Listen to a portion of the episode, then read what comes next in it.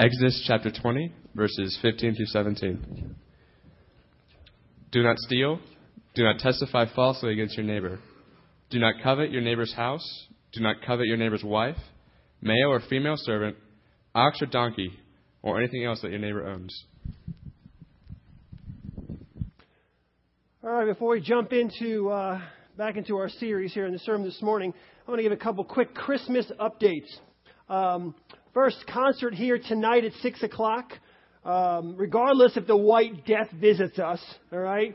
Come on, I grew up in New York. An inch and two of snow is like, you know, nothing. Okay, so back here at six o'clock for our, our Christmas concert. It'll be wonderful. Great time of fellowship. Great time of worship. Just being able to come together and praise Him.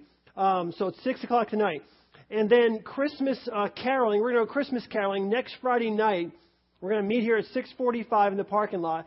It's uh, it's basically a, a, a caroling Cincinnati. There are different churches around Cincinnati will, host people where they can show up. This will be a, a drop point for people to come. They can come here. We'll meet here at 6:45 or so. We'll carol from like seven to nine. It's going to be happening all over the city, and we're one of those places that uh, that are part of this. So if you want to go Christmas caroling, there's some booklets, Christmas booklets out here uh, in the uh, in the foyer. You can grab one of those. Uh, and you can actually look over the kind of songs we'll be singing. Bring your whole family. We'll have a great time of fellowship next Friday from 7 to 9. Meet here at like 6:45. Christmas Eve, 6 o'clock. We're back here on Christmas Eve at 6 o'clock. Try to be here a little bit early um, because it's usually it's one service and uh, it's it's it's usually just packed, and so it's difficult for us to kind of fit everyone in here. But we will. We'll set up all the chairs. We have plenty more chairs to set up, so we'll make sure we all fit. It's just a really great time. It's probably 45 minutes long, maybe an hour at very most. But six o'clock Christmas Eve, and then um, a couple other things. Uh, there are families in our church who are in need of some help at Christmas. We do this every Christmas, and this year more than ever before, we have some families who are, are really struggling. Um, matter of fact, one of them told me uh, yesterday that uh, they're just not going to do Christmas this year um, because they're just not in a financial position to do that. So their kid's are a little older, and they said, uh, you know, we're just not going to do Christmas this year because um, they have other expenses they need to take care of before they go out and buy gifts. And so my attitude is, you know, we, we can come together as the body of Christ and make sure that everyone gets to celebrate. You know, we're not trying to be uh, presents or everything, but it's nice to be able to receive something at Christmas so uh, if you would like to be a part of helping some families in our church, there are probably three, four, five families. I know there are four or five um, who need help. Um, you can even talk to me on the way out or give me a call this week. Uh, and we'll try to, I'll, I'll kind of let you know what the needs are. We'll try to connect people with different families um, I've been giving out some some of the some of the uh, church's uh, finances already to people who are in need this Christmas season. So uh, we really want to be a part of that. You know, the end of the year we have year-end giving. I know there are a lot of things going on around that are all asking, you know, year-end give, give, give. Um, but I honestly, I'm just going to say this. I really want you to think of your church first because there are things that we're doing right here at home, right in, people right next to you who are in need, people in our community, um, and people around the world. So let's, uh, make sure this Christmas season that we have enough resources to cover all the things that we need to cover within our own church and the people that we minister to all around the world. All right.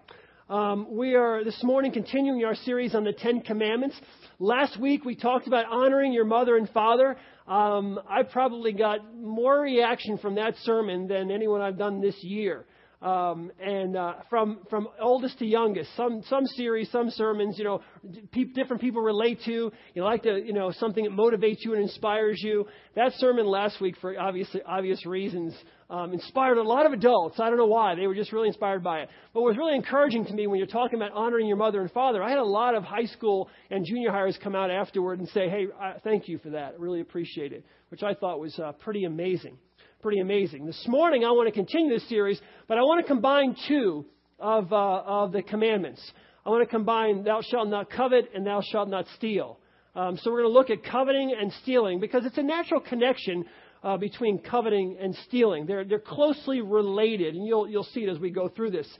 And I, I find it amazing as, I, as, I, as I've gone through my life how amazing it is that people, given the opportunity, will invent new ways to steal. When I was in Nigeria about seven years ago, one of the first trips we had to Nigeria, I wanted to buy a corn grinder. People in the church had given us money to take there to buy a corn grinder. And what happens in Nigeria is if you have corn or if you have wheat or something, and you want to grind it, you have to get up early in the morning. Your kids have to go up on your, your traditional, uh, you know, hill or mountain, and there, there's a rock that's carved out from years and years and years of grinding, believe it or not. And so they'll go up there and it takes them hours to grind this corn and grind it down to a powder so they can eat. So we wanted to get a corn grinder so they wouldn't have to worry about grinding corn. And so we went to this place. There was probably 10 of these corn grinders lined up, 10 or, 10 or 12 corn grinding stores. And I say store, I'm talking about like a, a very a kind of a shanty shack, but they were all lined up together, which kind of, I think they held each other up. And uh, they had corn grinders in there and supplies. And so I walked up to the first one that was there, and I looked, and there was no one in there. And pretty soon, someone showed up, and he, hey, how can I help you? And so I had some people with me from Nigeria, and they were obviously Nigerians. They were in Nigeria, and they were friends of mine, and they started talking to each other, and the guy could speak some English as well. Now, I had all the money that I needed, um, and it still took me five hours to purchase this corn grinder. Some of you would not survive uh, that episode because of your, your, the way you do business in your lives. And five hours trying to buy a corn grinder when you really want to go in and just say, I don't want to haggle over $10. Give me the corn grinder. But somehow it always turns into some kind of haggling kind of deal. And so I'm standing there wasting five hours of my life. And that wasn't the worst thing. The thing that really blew my mind is that we're going through this whole process.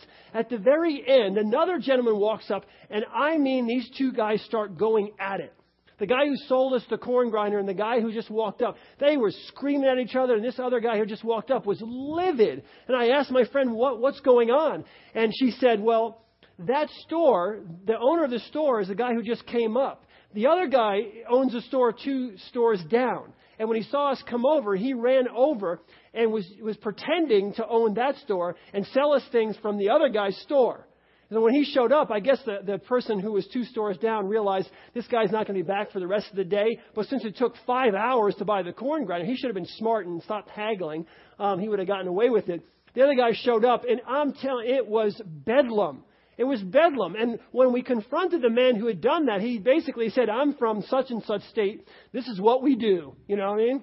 I'm savvy. I'm a savvy businessman. And if I can steal from the person next to me and cheat you, whatever the case may be, that just, that's all better for me. I mean, what a, can you imagine walking into, can you imagine you walking into a store, the, the, the person goes away and you kind of walk up to the counter and you're like, can I help you?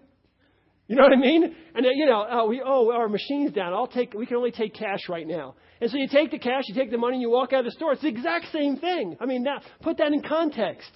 The boldness and the, in, the inventive. Got, this guy was pretty inventive, if you ask me, to be able to do that. People will invent new ways to steal given the opportunity. I heard another story. I read this this past week about a person who uh, who wrote a letter to the IRS he wrote a letter to the IRS and he said, My conscience is bothering me.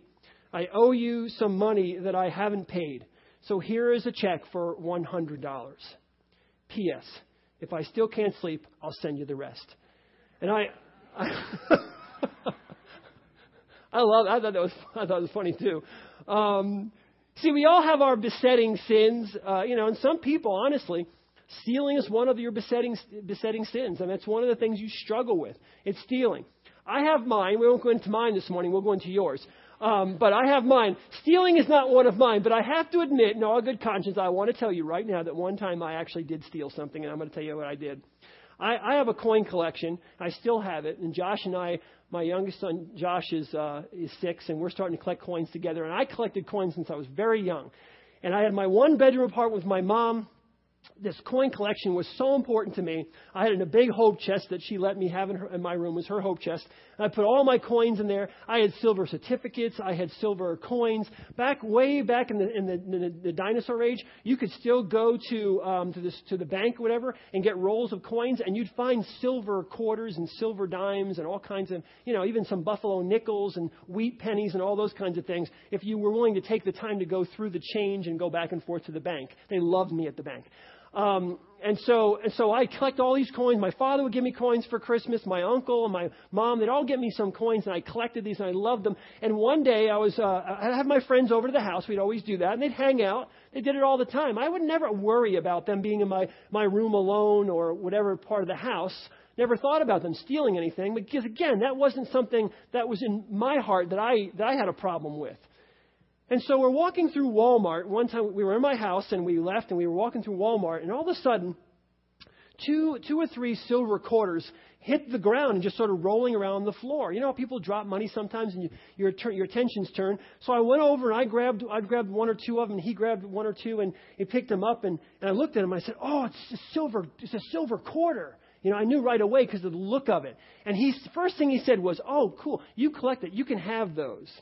Now, in the apartment complex where I grew up, no one's giving you, uh, you know, no one's giving away money. All right. So first thought, right away, I thought to myself, wait a second, uh, those are probably mine. He stole them. Lo and behold, he did steal them. He stole them right out of my my hope chest. And I went back to look, and a lot of my silver certificates were gone, and a lot of things were missing that I know I, don't, I didn't check on. And I started really looking, and some of the things were missing. Well, I like my coin collection. He stole from me. So darn it, I was next time I had an opportunity, I was going to go in his room steal something from him. So next time we went in his house and we, we were in there and, and I went in and I, I saw his brother had given him like a pocket knife or something with all kinds of gadgets on it. So I just stuck it in my pocket and walked out. And thought, fine, you steal from me, I'm going to steal from you. Went back to my house, took the knife out. I didn't really care about the stupid knife anyway. I just wanted to get him back. But I, you know, I wasn't a believer at that point. But to tell you the truth, stealing's not I, I didn't really want the knife to begin with, and, and I felt kind of bad about stealing out of stealing something from him, even though he stole from me. So the next time I went to his house, I, I snuck it back in his room and put it back. I put it back in his room. So there's my stealing episode. All right, that's my uh, one event. And actually, now I'm sure there's we're going to lay some other things out later on here in the sermon where I'm probably guilty. But flat out stealing from you and going into your home, even when I was younger, not really not really my thing. Um, but it is a lot of people struggle. They struggle most of the time. Listen, most of the time, and here's where you have to watch. When you fall into the temptation of stealing, the first step is to covet. When, when the first, when you, when you steal something, when you fall into that temptation to, to take what doesn't belong to you, the first step in stealing that is that you covet. You think, I want that. I don't have one of those. I want that. So you, you begin to covet. The word covet means to long for, to desire after. It, it, means to, it means to yearn after something that doesn't belong to you. Coveting is a temptation of the heart and the mind. This is where it starts. Usually you don't get up in the morning and say, you know, um, I think I'm going to go steal such and such or so and so today, first thing in the morning. What you do is you see something, you see something, you know, that, that, uh, that mic, you, you know, you play, you play all the time at home and your mic doesn't work. So you look at it and you think, well, the church, they, gosh, they have plenty of money, you know you, well, they're not going to miss one mic. And so you look at it and you covet that mic, and ultimately temptation comes along. No one's around. You take the mic, you put it in your pocket, and off it goes. And now we're missing a mic. But it starts from a coveting that starts out in your heart and in your mind. It's often the spark.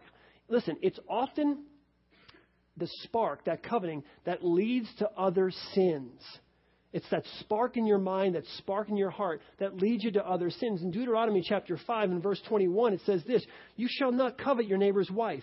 You shall not covet, you shall not have, you shall not desire your neighbor's house, his field, his male servant, his female servant, his ox, his donkey, or anything that belongs to your neighbor. Why? Because coveting, okay, coveting is that first step. Coveting your neighbor's wife leads to adultery. Coveting your neighbor's possessions leads to stealing. This is so important. You know, I, I use this analogy often when I'm talking to people kind of outside of church, but when, if someone were to walk up and punch me in the face, you'd say, well, God's going to judge that person for punching Pastor Jeff in the face. You know what? Yeah, God's going to worry. He's going to judge a person for punching someone. But you know what? The judgment on someone starts long before the punch. It starts with an attitude of the heart. What brought that person to that place where they would want to strike someone? It's an attitude of the heart. God is more concerned with attitude than he is action. Because it's the attitude that really corrupts. It's the coveting that starts it all. It starts in the mind, it starts in the heart, and then reflects out. And it's, that's where we get this whole, why we reach out and we steal something, because we're coveting that thing in our hearts. And the Bible says that the man or the woman who covets, the person who covets, is never satisfied. Never satisfied. Ecclesiastes says that in 510. It says that person's really never, never really never satisfied. Now, if we look at our culture today, if we even look at our own lives, we recognize that's completely true. That's completely true. A person who actually covets and desires that way is really never satisfied. That's true. All I need to do is look into my own heart. All you really need to do is look at your own life or look at the culture around you to realize that the Bible is true. And I'll, show you another, another way the Bible is backed up here in our own culture. I read a, I read a uh, study that was done with people from different economic backgrounds. So the, the poor, the, the middle class, and the rich. And they, they polled those people and asked them this question uh, What would it take? How much money would it take to satisfy you, to make you happy? How much money would it take? They asked each socioeconomic group. And what, what was amazing to me when I read this is that each group basically said the same thing. Whether they were poor, middle class, or rich, they basically said the same thing. If I could just double my salary, I would be happy. If I could just double my salary, I would be content, I would be satisfied doubling. So if you're poor, if you just double your salary and get to the middle class, then you'd be content and you'd be happy. If you're middle class and you could just double your salary and make yourself a little bit richer, then you'd be happy. If you're completely rich and you could just double your salary, then you'd really be happy and you'd be obviously you know where I'm going with this the more we have, it doesn't mean that we're going to be more content. It doesn't mean we're going to be satisfied. Because every, every one of us in life, you know, if we don't have our hearts in the right place, we always want a little more. And that's because our focus is on the things of this world. Our focus becomes uh, uh, on the things that are around us. We don't have our focus on Jesus Christ. And so we focus on the things of this world, and that, my friend, is a never ending trap. It's a never ending trap. When our hearts and our mind get focused on the things of this world, it's a trap. The reality is that we're trying to fill a void in our lives. You and I, when we do that, when we covet, are trying to fill a void in our lives. And we're filling it with lies and empty promises. Remember that? A couple years back, I was showing a commercial. It says, it's, it's, it's not more than you need, it's just more than you're used to. It was a car commercial beautiful car. It's not more than you need, it's just more than you're used to. Lies and empty promises. See, if you had this car, it had this, if you had this, if you had a bigger this or more of that, or have what your neighbor has or whatever else, then you'd be satisfied. Then you'd have everything you need. What you're trying to do is you're trying to fill a gap And if you could fill that gap with this or that or the other thing, then it'll all work out for you. Pascal said there's a God shaped vacuum in the heart of every man that only God can fill. There's a God shaped vacuum in the heart of every man that only God can fill.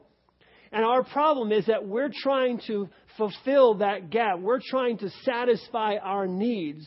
And we're trying to fill that gap with things that don't matter, that don't work, that, that will never, that will never, never satisfy. We're trying to fill that gap with all the wrong things.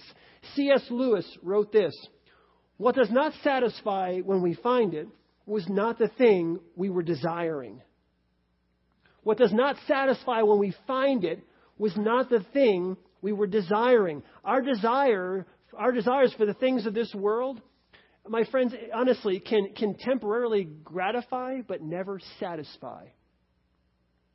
They can temporarily gratify but never satisfy. So you get that thing, you, you, you long for that thing, and you desire that thing, and you, you, you covet whatever it is, and it can te- when you get it, it temporarily gratifies your sinful nature, but can never satisfy. Only God, only Christ can truly satisfy. Because the moment, the moment that excitement of that gain or that conquest, whatever it is, is over, then you just want more.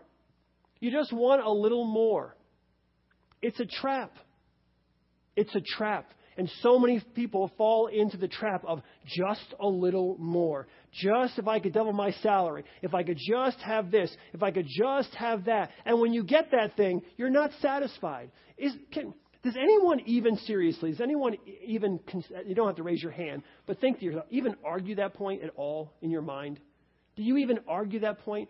And if you, most of you are saying no in your minds, okay, but why is it then that we live that way when we get out of this building? Think about it. If we all know that's true, we've all seen the person who won the lottery. They have books this thick on people who won the lottery. What happens to most people win the lottery? Their lives are ruined. I just, if I were a millionaire, then I'd be really, truly happy. Uh, both my kids died of drug overdoses. Uh, my wife drove off a bill. You know, it's like, and these are true. Those things are true. I mean, I, I, I wish I'd never won that money. Quick gratification, never satisfaction, because you always want more. And the desire for more, listen, the desire for more is where, where, where, coveting is born, that covetousness is born, and the desire for more. The question we need to ask ourselves is why are we, why are we constantly focused on what our neighbor has? Why are we so worried about what that person's wearing at school or what this person has or what that person has? I watch it in my own neighborhood, drive around, and you see people who just put a something in their backyard, a new deck here, a new this, that, and you watch around them, other people start to build something similar on their homes. It's incredible to watch. If they have it, you should have it. I should have it. And the reason that we, we, we, we are focused on that is because we're really, the reason we struggle with that is because we're really focused on the temporal and not the eternal. That's what it boils down to. We're focused we're, our focus is here. Our heads are down. We're staring at all the things that everyone else has that we should have. What should we wear? How should I have a nice pair of shoes? I want the same pair of shoes. I want to get on a shirt like that. If I had a shirt like that, if I had a watch like that, if I had this you know, a haircut, like oh, we always we're focused on all this instead of instead of looking here, instead of focusing on Christ. We get caught up and we're never satisfied. You, you know, Christmas is about peace. Christmas is about joy, it's about love, it's about contentment, it's about all these things that we don't have, most of us, because we're consumed with wanting, wanting more and coveting, and then we go out and we covet, and sometimes we break God's law and we go out and steal those things. You know, if we set our hearts on the things of God, we wouldn't be concerned at all with what our neighbor has. Matter of fact, you'd be so happy that they have it. So glad that they could afford that. Right now, you can't afford that. That's okay. You're struggling right now with finances. Maybe you have a daughter, a son in college, or you're paying some. Right now, it's okay not to have that. It's good that your neighbor can have it, but you don't need to have it. And you're okay with that because you're focused on Christ. You're focused on things above. You're not focused on earthly things. You know, thieves feel justified stealing. They feel justified. If you talk to a thief, a real thief, they feel justified in stealing because coveting causes us to look at what others have as though it, it should belong to us. Coveting starts to, it gets in the mind of a thief and the thief begins to think, what belongs to you, I deserve. I should have that. Why should you have it and not me? I deserve to have that. You got a silver spoon in your mouth. You grew up this way. I this, whatever else, whatever the case may be, whatever justify, whatever justification needs to go on in their minds, but they justify why they should have what you have. And so it's totally okay to steal because they were wronged in some way. And you, you or somebody else wronged them, so therefore they start to covet other people's things. They steal it and they feel totally justified in taking those things. See, the desire to covet is not a new problem. The Bible talks about it throughout the Old and New Testament because God knows, God knows that even though we are followers of Jesus Christ, we, we, you and I still battle against our sinful nature. Now, for some of you, this whole idea of stealing is really not a problem. It's good to hear a sermon on it, and you're hoping other people are learning something from it. We'll, we'll talk about some other things that maybe touch your heart here in a couple of minutes. But, you know, maybe it's just not your thing. I mean, it's not, you know, something that really, that really has a, a profound effect on your life. But the Bible and God understands that we as human beings, even though we have a relationship with Jesus Christ, we still struggle with our old nature. Those temptations still come back. Paul said it. Man, what I don't want to do, I do. What I do want to do, I don't do. What a wretched man I am. Who rescued me from this body of death? Thanks be to God through our Lord Jesus Christ. But we, we, have our, we have a relationship with Jesus Christ, but we still struggle. We still struggle with our sinful nature. And God knows that our sin nature is drawn. He understands that our sin nature is drawn to the glitz and to the glamour and, and, and to, the, to the pleasures and to the luxuries of this life. We're drawn by those things. God knows that. That's why He's always coming back to the heart. He always wants to deal with your heart. If He can keep you from coveting, if God can deal with you in your heart when it comes to coveting and having an attitude that this should belong to me and that person cheated me and I deserve, if He can work on that attitude, stealing is no issue. Stealing is not an issue.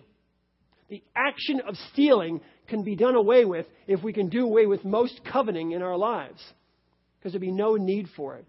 We wouldn't be focused on the temporal. We'd be focused on the eternal. We'd be focused on God, not earthly things. We wouldn't be consumed with what other people have and we don't have. So there'd be really no reason to go out and steal someone else's stuff because we wouldn't need it. What we have, we'd be satisfied with and we wouldn't need it. That's why in the Bible we're constantly being reminded that we shouldn't focus our attention on what someone else possesses, that we should focus our attention on Jesus Christ, that we shouldn't focus on this world, that we should focus on Him. We should focus on Jesus Christ in our lives. In 1 John chapter 2, verses 15 through 17, it says, Do not love the world or the things in the world. If anyone loves the world, the love of the Father is not in him. For all that is in the world, the lust of the flesh, the lust of the eyes, and the pride of life, is not of the Father, but of the world. And the world is passing away, and the lust of it. But he who does the will of God abides forever. Eternal perspective, not a temporal perspective. An eternal perspective, not a temporal perspective. I, in the new year, we are going to we're going to talk through some things that I believe are going to blow your mind. I, for those of you who grew up in church all your lives, we're going to, we're going to talk about some things that I believe will be revolutionary, revolutionize your whole entire life. May even answer the question, why can't I balance my life? Well, there's, I have so many things going on, and all this, this, and how can I balance?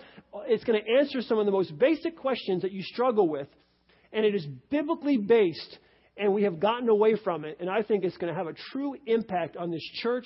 And I, I think it's going to have an impact on our church and our community as well. And we'll talk about that this, after this series is finished. We'll jump into that series. When we focus on the things of this world, it reflects our hearts. It reflects our hearts, what's going on in our hearts, and lets us know that something needs to change. See, when we focus on the things of this world, it's a reflection of what's going on. It reflects our relationship with Jesus Christ, and it lets us know that something in our lives, somewhere in our hearts, we need to bring about some change. Something needs to happen that changes us. Our love for Jesus Christ is not what it should be if our affections, if our desires, if our longings, if our yearnings, if all those things are for things of this world.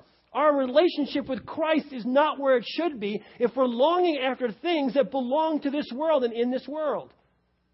There's nothing wrong with having a nice house. There's nothing wrong with having millions of dollars. You know, I'm, I'm excited to see some of these billionaires, 30 billionaires, have signed a covenant they're going to give away at least half of their income, half of what they earned before they die. They signed it. Bill Gates started it, and he's got all these billionaires signed up to give all their money away. So, hey, if you're smart enough to earn a billion dollars, good for you. Give half of it away. In Bill Gates' case, he wants to give almost all of it away.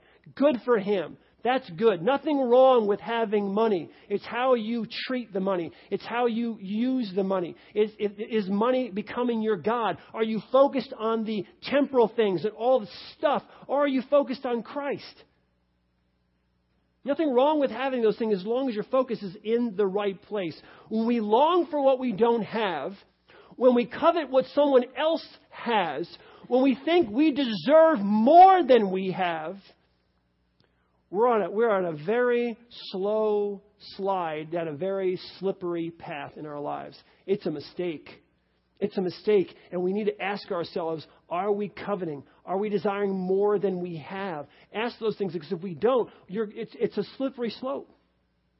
A slow slide down a slippery slope. And you sit back and you, you, you wonder, you know, you sit here and you wonder, why, why do we struggle so much with this? If we know it's true, why do we struggle so much with it? Because we're constantly being tempted from the inside. From the inside. And that's why coveting and stealing are so closely linked. Stealing is taking what belongs to someone else. It's pretty simple. Taking what belongs to someone else. Now, most of you, when I talk about stealing, the first thing that your mind goes is like Ocean's Eleven. You know what I mean? Where they're in there and they're, you know, they're setting the whole thing up, bunch of professional thieves, and they got all these, you know, these things go around. You have, you know, there's alarms and all this kind of, and you're stealing something. Or if you're, uh, if you're, if you watch, you watch the movies where a guy walks up and sticks a gun in someone's face and says, "Give me all your money," you know, that's those are thieves. Those are the people who are stealing. They're the ones the Bible's talking about. Most of us think about that when we think of stealing. Now, uh, I would like to uh, kind of share some forms of stealing that you may not have thought about. I want to, I want to share a little bit uh, of some thoughts here on some, on some acts of stealing, forms of stealing that you may not have thought about. And the first one, I have 10, and they're pretty, I'll go through them pretty quickly. I have 10, and one of them is, comes from Leviticus chapter 6 and verse 2. And it tells us that we're entru- when we are entrusted with, uh, with, uh, with the safekeeping of something that someone else has given to us, and we lose it or it's damaged by our negligence, then it's stealing. So if someone gives you something and you knowingly give it back to that person broken, that's stealing. You say, well, help me out here. How many times have you heard someone say, you said yourself, uh, no, uh-uh, that's the way it was when gave to me. No, it was like that. The big smoke was coming out before you gave it to me. You know, didn't have a wheel when you gave it to me. You know, the engine was gone when you gave it to me. Right?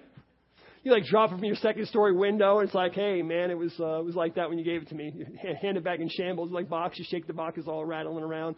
That's how that's how you gave it to me, man. I don't know what to tell you. That's stealing. Okay, that is stealing. You knowingly you knowingly broke it or you know, or you damaged it, or it wasn't, you know, you didn't keep it safe, or you lost it. If someone lets you borrow something, gives you something for safekeeping, and you lose it, and you say that's your problem, that's stealing. Okay. Second, when you borrow something and don't give it back, that's stealing. All right. So you, you go in your neighbor's uh, you know garage and you can I borrow your rake? Yep. You take your rake. You take his rake. You take his hammer. You take his screwdriver. You take his you know chainsaw, and then you don't bring it back. Well, he never asked you for it back. You don't have a hammer. And I'll tell you something else. He has two chainsaws. He's got the big kind. I'm going to tell you something. I got a chainsaw this year. It's almost worth. No, I'm just kidding. No, this, this is the chainsaw is one of the most amazing tools known to man. I got that chainsaw out. And my my wife Debbie was in the backyard with my daughter Jen. They were just going, "Oh my goodness!" Trees were falling all over the backyard. I was just chopping everything down. It was amazing. It's like men, men, men. I was sweating, chopping things down. It was awesome. Power tools. Yeah. It was great. So your neighbor lends you this great power tool, and he has two of them, and the one he gave you is kind of raggedy, so he never asked for it back, so you should keep it. Because why should he have two and you don't have any? If you keep something that belongs to someone else, a hammer, a nail, it doesn't matter, okay, that belongs to someone else you borrowed, and you don't give it back, and you know you're not giving it back, you're stealing it. You're stealing it. Someone told me this week that there's a company in town, that I'm sure there's plenty of them, that loses $500,000 a year of stolen office equipment. $500,000 a year. Listen, talking to all of us, me, whatever else, the paperclip is not yours. The pen, not yours. The, uh, the, the stapler, which is a big item that gets stolen all the time. There's plenty of staplers at Procter Gamble. They're not going to miss. I don't think it was P&G, but there's plenty of staplers there. So taking a stapler from there, you know, they're a huge, they're a monster company. Are they going to miss one stapler? Uh, yeah, they are actually. They, they they added up and how much uh, stolen each year. And besides that, it doesn't belong to you. And you're a believer in Jesus Christ, so it doesn't matter if it's a paperclip. It doesn't belong to you, you need to bring it back because taking in that way, with, borrowing something or not taking it back, whatever the case may be, is, is stealing. Another one, Leviticus 6 3 says, if you find something that belongs to someone else and you don't return it, that's stealing. So if you find some, I remember one time I was like, I don't know, like eight or nine years old. It was one of those, you never have a dream where you find something you really want. Well, I want like $150 bills, okay? And so I was, uh, I, I, I was in the parking lot and my dream came true. And 50 and $100 bills were blowing all around the parking lot, swirling around. My mom was there, I was there, her friend was there, and her daughter was there. We were running around like it was Christmas morning. I mean, it was like, oh my goodness, you know, running around the ground picking up this money. We saw a guy across the street over near the bank who was running around trying to find his money. Okay? Finders keepers, losers weepers, baby. He should have kept his hand on his money if he wanted it, right? Wrong. Finders, keepers, losers, weepers is wrong. If you know a person who lost the money, if someone's, if there's two people in the room and there's a fifty dollar bill on the ground, and you pick it up and stick it in your back pocket without asking the person they dropped fifty bucks, that's stealing. Unless they say, you know, I, well, I love what people do. You lose any money? Describe the money for me. How much was it? Is anything written on the back? Is it an old 50 or a new 50? You know what I'm saying? It's like, you know, anything but to give the person their money. Finders, keepers, losers, weepers, baby. That's, that's wrong, wrong, and wrong. Okay. Fourth, a merchant can steal by using dishonest scales. In Leviticus 19:35 through 37, it says this. Do not use dishonest standards when measuring length or weight or quantity. Use honest scales and honest weights. Use an honest ephah, dry as a dry measure, and an honest hin, which is kind of a liquid measure. I am the Lord your God who brought you out of Egypt. Keep all my decrees and all my laws and follow them. I am the Lord. Remember last week we said, why do we honor our parents? What's the number one reason? Because God says so. Because God, He's our God. He's our God. And you say, well, we're under the law, we're under grace. And I want to keep saying this. How much more then should we who know Christ? Okay? We need to be honest with how we do things. I don't know if you're in a business that actually does that, but I thought about this. How could I apply this to our church service this morning? And I came up with a way it really irks me. Just really, this is just thief, thievery from, from, from deep down, okay? Doesn't it really bother you when you go in the ice cream place and they get the ice cream scooper and they scoop the, scoop the ice cream off the top and they make they give you a scoop but it's hollow. It's like a hollow scoop because it's kind of swirls around. I'm like, dude, unless you're going to fill that with chocolate, dig a little deeper. You know what I'm saying? I, I paid for some ice cream. I didn't pay for flakes of ice cream. I paid for a scoop of real ice cream. And he gives you this flaky kind of stuff, and it's like that. That's I'm like, hey man, put a little hint into that. You know what I mean? A liquid measure. That's not a liquid. You're cheating me. All right. So there's different ways. My wife told me, and I won't mention the camp we go we go to, but way back when, the first guy who kind of, second guy who kind of ran it, he was kind of a, a, cheap kind of guy. And he would tell them, when you scoop ice cream, you scoop it so it goes into a nice round circle, but the inside is hollow. It's not reading his Bible. Not reading his Bible, man, you scooping thief, you. Not reading it. Hey, ice cream, I love ice cream, okay? You start stealing a man's ice cream, that's just stoning time. I'm just kidding. I'm just teasing. Just teasing. All right, fifth. You can steal from your employer by not working hard. My friends, this is an epidemic in our culture. You can steal from your employer by not working hard. Uh, I, I, you, you get hired to do a job, and then you do as little as you possibly can. I worked for Exxon when I was in college. I managed two Exxon stations when I, when I worked when I was actually full time in college. I needed to make money. I was married. You know, you got to work. So I went to college full time and ran the stations full time. When I first took the job as the manager, I thought to myself, "Oh, I could never fire anybody. That would be so mean." I mean, two, or three weeks later, I'm like, "You're fired. You're fired. You're fired. You're fired." Because they're all thieves. They were all stealing. I had to pay people 18 or over, 335 an hour. Guess who I'm getting? Okay? So they would steal constantly. They would actually, I, I was amazed at how good they were at stealing from the company. They would go outside and on the, on the gas, on the, on the gas uh, thing where the, the, the gas comes out. You know what I'm talking about. Okay, on the bottom there, I get all worked up. I don't, I can't find my words. All right, so on the bottom there's a little number there, and it rings up how much gas is going through. They would take the little plastic deal off, and then they would run the numbers backward. So that when I came in the morning, I really couldn't tell that they had taken $25 worth of gas because it didn't show up because they put it backward. Now, at the end of the month, it always showed up and I got in trouble for it, but they would steal gas that way. They would steal, they would steal and steal and steal and steal. They would steal until they got fired. They would steal until they got fired. If they put as much time into working hard as stealing, they'd be the president of the company in about 10 or 15 years. I mean, they were incredible at using the mental energy that they had to steal, but they wouldn't work. And the reason I believe that many people today, I'm not talking about the young people in this room, I'm talking about maybe, maybe some, but I'm not talking about everyone. I'm just talking about a generation. It's Part of the problem with the younger generation, okay, and I mean younger as in 30 and younger, part of the problem is that many people feel entitled. They feel completely entitled to do what they're doing. Because, and, and honestly, I, I have to agree with you. Why, why, why on earth should you work? Even though they, even though you agreed to work for what they're paying you, yeah, my goodness. Why would they, why should you have to work your way to the top? That's ridiculous. Putting in how many years? 10, 15 years to work my way up? I don't have time for that. That's ridiculous. I'm so amazing right now. That's what some people think. You should hire me up here now. And not only that, I should be being paid what my parents are being paid right now because it's obnoxious and ridiculous to think that you should work your way to the top and work really hard to get what your mother and father are getting. Uh, that's just absurd. You know why? Because they owe you. They do. The company owes you. I, I think you told them that when you walked in. You walked in and said, Yeah, I'd love to have this job, but remember, you owe me. And know what else? You know why else you can cheat them and not work hard? Because they don't treat you right because they ask you to do things sometimes that wasn't in your job description or they didn't really spell it out. So they're ripping you, they're ripping, really what it boils down to is they're ripping you off. So when 3.30 rolls around and you need to make those other 10 phone calls or make that other last thing or go the extra mile, why should, forget that extra mile, you go and do your job. Why should you do that? Because you figure that hour and a half really belongs to you because they were so obnoxious to you last week and they ripped you off and they didn't give you a raise in the last six months and you only worked there five months and so they're really taking advantage of you. Because certainly you're entitled to all of those things. Now, that's what the world would tell us.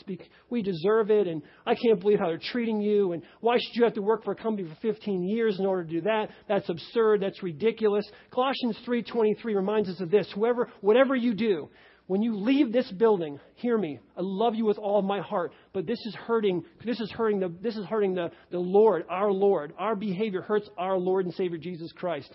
When you leave this building, you don't go from being a Christian to being something else. When you leave the church building and go into your building at work, you're still a believer in Jesus Christ. Same standards as Sunday morning. Same standards. When you go home, same exact standards as Sunday morning. Same standards. Colossians 3:23 reminds us of this. Whatever you do, whatever you do, whatever you do, work at it with all of your heart, all, all of your heart, as working for the anybody know?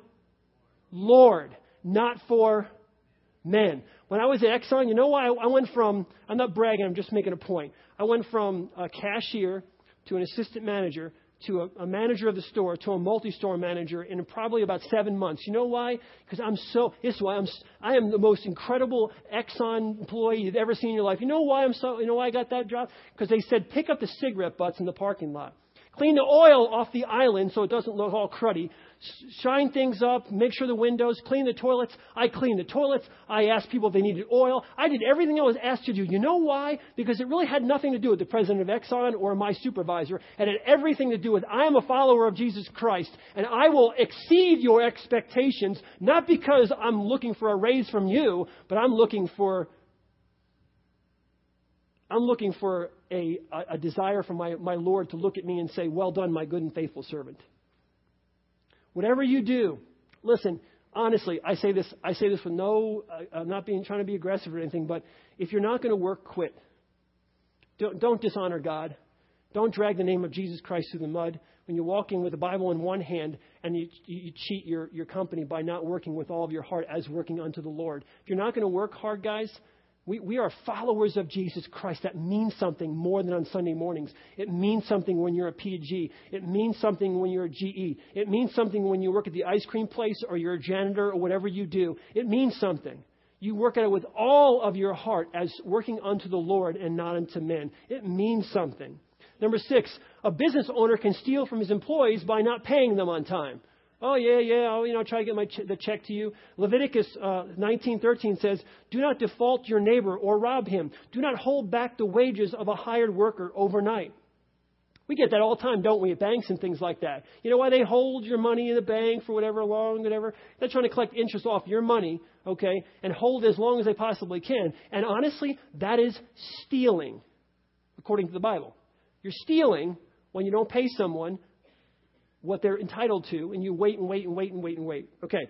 Number seven, a person can steal justice by taking bribes, or you can steal, listen, you can steal someone's reputation by maligning them, by basically making false accusations against them. In Leviticus 19, 15, and 16, it says, Do not pervert justice. Do not show partiality to the poor or favoritism to the great, but judge your neighbor fairly. Do not go about spreading slander among your people. Now we can cyber slander people. We can Facebook. We can, we can email. We can text something about some, someone could be sitting right next to you, three or four people sitting there, and you can text something really nasty about the person two seats over, and they don't even have to hear it anymore. You just text it. You're slandering in a group of people. You're slandering the person who's right there. You're, you're, you're taking, you're stealing their reputation. You're stealing. You know what? I heard what she did last night, or I heard with so and so. I'll tell you what, blah, blah, blah. Now, now, you seriously, right or wrong, true or not, whatever you're, whatever you're writing in your text or your email is wrong because number one, it's gossip. That's number one, and number two, it's hurtful. If you truly want to help someone and you thought they did something last night they shouldn't have done, how about? And I know you're going to think this is totally ridiculous because I know why we all do that gossip stuff. But how about getting that person alone and saying, "Can we talk?" And I noticed that you. I just want to. sh- I just want to. You know, help you. Is there any way that I can? because you care about that person. Anything beyond that is gossip. Gossip is sin. It's wrong. So we can cyber slander someone and we can steal someone's reputation by yep, yep, yep, yep, yep, not thinking about how it'll affect them. In Luke chapter 3, verses 12 through 14, we read this Even tax collectors came to be baptized. Teacher, they asked, what should we do? Don't collect any more than you are required to. Okay? Don't steal from people you, you people and you tax collectors, you people who collect tax, don't steal from people what you're required to, he told them. Then some soldiers asked him, And what should we do? He replied, Don't extort money and don't accuse people falsely. Be content with what you get paid. Now, if we go back to that one, and you're going to allow me to be on my soapbox just for a second, don't collect any more than you're required to. And I guess that kind of means that the government can then steal money from people if the government takes more than its share, uh, and here, here's what got me going. I'm going to step. Uh, just give me a little leeway here, just for a moment, okay? I, I, I have the I have the mic, so I'm going to do this. I heard a senator this past week say this. I'm going to see if I can quote it. It says, "Why should those rich people keep more of our money?" That's what she was saying. Why should, I don't know who's rich or not, I mean, depending on who, what definition you go by rich, but why should you keep more of my money? I, I yelled at the TV. I'm sorry. I just I said, "Lady, are you have you lost?" Therein lies the problem. It's not your money. It belongs to the person who risked themselves to actually make the money. It belongs to the person who worked really hard as unto the Lord to make that money. It doesn't belong to you. Render unto Caesar what is Caesar and God's what is God's. But my goodness gracious, learn how to learn how to hold on to your own uh, your own your house up there in the house. Learn how to take care of that before you start telling someone else that your their money is your money. You misspend your money, and then you're going to tell someone that that money belongs to you first. Come on now. I mean, uh, we got to, you know, I know they're individuals, but individuals make up a whole group of people. And I say, if you think that your hand belongs in my pocket first, you have a problem. There's something wrong there. There's something biblically wrong there. You understand what I'm saying? I'm not, I don't Democrat, Republican. I'm not being political here. I'm trying to be biblical. Okay? It doesn't belong to you. Something doesn't belong, it belongs to the person. And give, no one should cheat on their taxes, okay? Everyone should pay their fair share of taxes. And you go by the laws. If they pass a law and we don't like it, we can scream and yell and go to Washington, call your congressman, it's fine. I'm never I'm not encouraging anyone to do anything wrong here whatsoever. But I think we should still be able in this country to point and hold other people accountable to their poor behavior. I'm sorry, I just I couldn't help it. Couldn't help it. All right. I shall move on. Okay, you can steal another person's ideas, right? You're at work and someone has some things laying right next to you. They have an idea. You heard them talking about it in the other office and you then steal their idea. You present it to the boss. You stole someone's idea. You stole from them. When you're at school and you're sitting next to the person who actually studied, who actually read the book, and who actually puts the time and energy in, and you put yourself in a position where you could see on their paper and cheat off of them, you're stealing from them. You're stealing. You're stealing their ideas. You're stealing their knowledge. You're stealing what they have from them. Because the same thing applies to you. Whatever you do, work at it with all of your heart. All your heart. When you're in school, work at it with all of your heart. Why? Because you're serving God first. You're serving God first and you represent Jesus Christ. Ten and last. You can steal from God by not using the gifts and abilities that He's given you. You can steal from Him by not using the gifts and abilities to serve Him. Every, listen, this is what we're going to talk about in, in, in the series coming up. Everything we have, our time, our talents, our treasures, our very lives belong to God. They belong, we belong to God. We don't belong to this world, we belong to God. Romans chapter 1, verse 6. And you also among, uh, among those Gentiles who are called to belong to Jesus Christ. In Romans 14, 8, if we live, then we live for the Lord. And if we die, we die for the Lord. So whether we live or die, we belong to the Lord.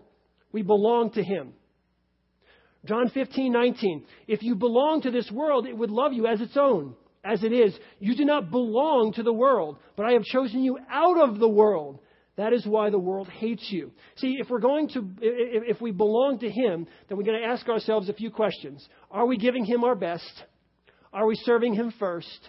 Are we using our gifts, our talents, our abilities, our treasures? Are we giving all those things to further the kingdom of God? We've got to ask ourselves those questions. Because if we're not, we're stealing from God. We belong to, when you said, Jesus, come into my heart, you then belong to God. Everything, not just Sunday mornings, Everything you are, what you do at work, what you do at home, the money that you have, the home, your everything belongs to God. It all belongs to God. And if we don't use it to further the kingdom of God, then we're cheating, we're stealing from God. This January, obviously January is coming up, and January is a great time for a lot of people to reassess their priorities, to reprioritize, to think through what am I doing? How, how will I use the gifts that God has given me? And am I using the gifts that God has given me to serve Him? You know, we talk often here at Grace Chapel about, about serving. And what we did as a staff is we put together a booklet a ministry booklet that you can look at and you can go through. And in that booklet, it lists all the different ministries in the church, how many hours it will take to, to, uh, to, to, uh, to do that particular ministry, who you can contact, the description of the ministry, so you can read through it. And coming January, you can say, you know what? I need to get engaged and involved in church. I need to get, get more engaged and involved within the body of Christ, using the gifts that God is giving me. Now, just at church, that's the hours that you're here, because we all need to work together to keep the church moving forward, okay? But again, I'm going to say this. When you leave this place, you serve Him 24 hours a day, seven days a week, 365 days a year. It's not you belong to God at church, you just belong to God. You belong to God. Okay, but this booklet will help you when it comes to church to see what kind of gifts and abilities you have and where you can where you can serve. You, need, you just need to pick one, uh, and you know, and just every, if everybody just does one service within the church, everything will get done. And this gives you some opportunities to do that. The Bible says that we are a royal priesthood, a holy nation, a people belonging to God. A people belonging to God. Let's, let's live out our purpose. Let's live out the reason we were created by God by serving Him. We need to serve Him. In Ephesians chapter 4 and verse 28, as I close, it says this Anyone who has been stealing, in any way we described, okay? Anyway, any, anyone who's been stealing must steal no longer, but must work, doing something useful with their hands, that they may have something to share with those in need. We need to, we need to stop coveting. We need to stop stealing in whatever way we just described it. We need to work hard. Why? Why? Because He is the Lord our God. We belong to Him. And as we express ourselves outside of the church, people will see how you live your life that you wouldn't steal a uh, you wouldn't steal a toothpick they will see that and recognize that you're different And why are you different? Because you belong to our Lord and Savior Jesus Christ, and they'll be drawn to Him through your actions. Let's bow our heads. Father God, thank you for this time. Thank you for the just the uh, just the the series, Lord. I pray that you would just move in each of our hearts, that you would allow us, Lord God, to look into our own lives, to look into our own hearts and our own minds, to see where we're coveting, where we're we're looking around and saying, you know, I deserve or I should have, or Lord God, and you would you would convict us. That we would let those things go, that we would truly live for you that we would lay aside the things that we're doing that are wrong. And Father, that we would show ourselves to be followers of yours, to be ambassadors of yours through our thoughts, through our words, and through our actions. We pray these things in Jesus' precious and holy name. Amen. We'll see you tonight at 6.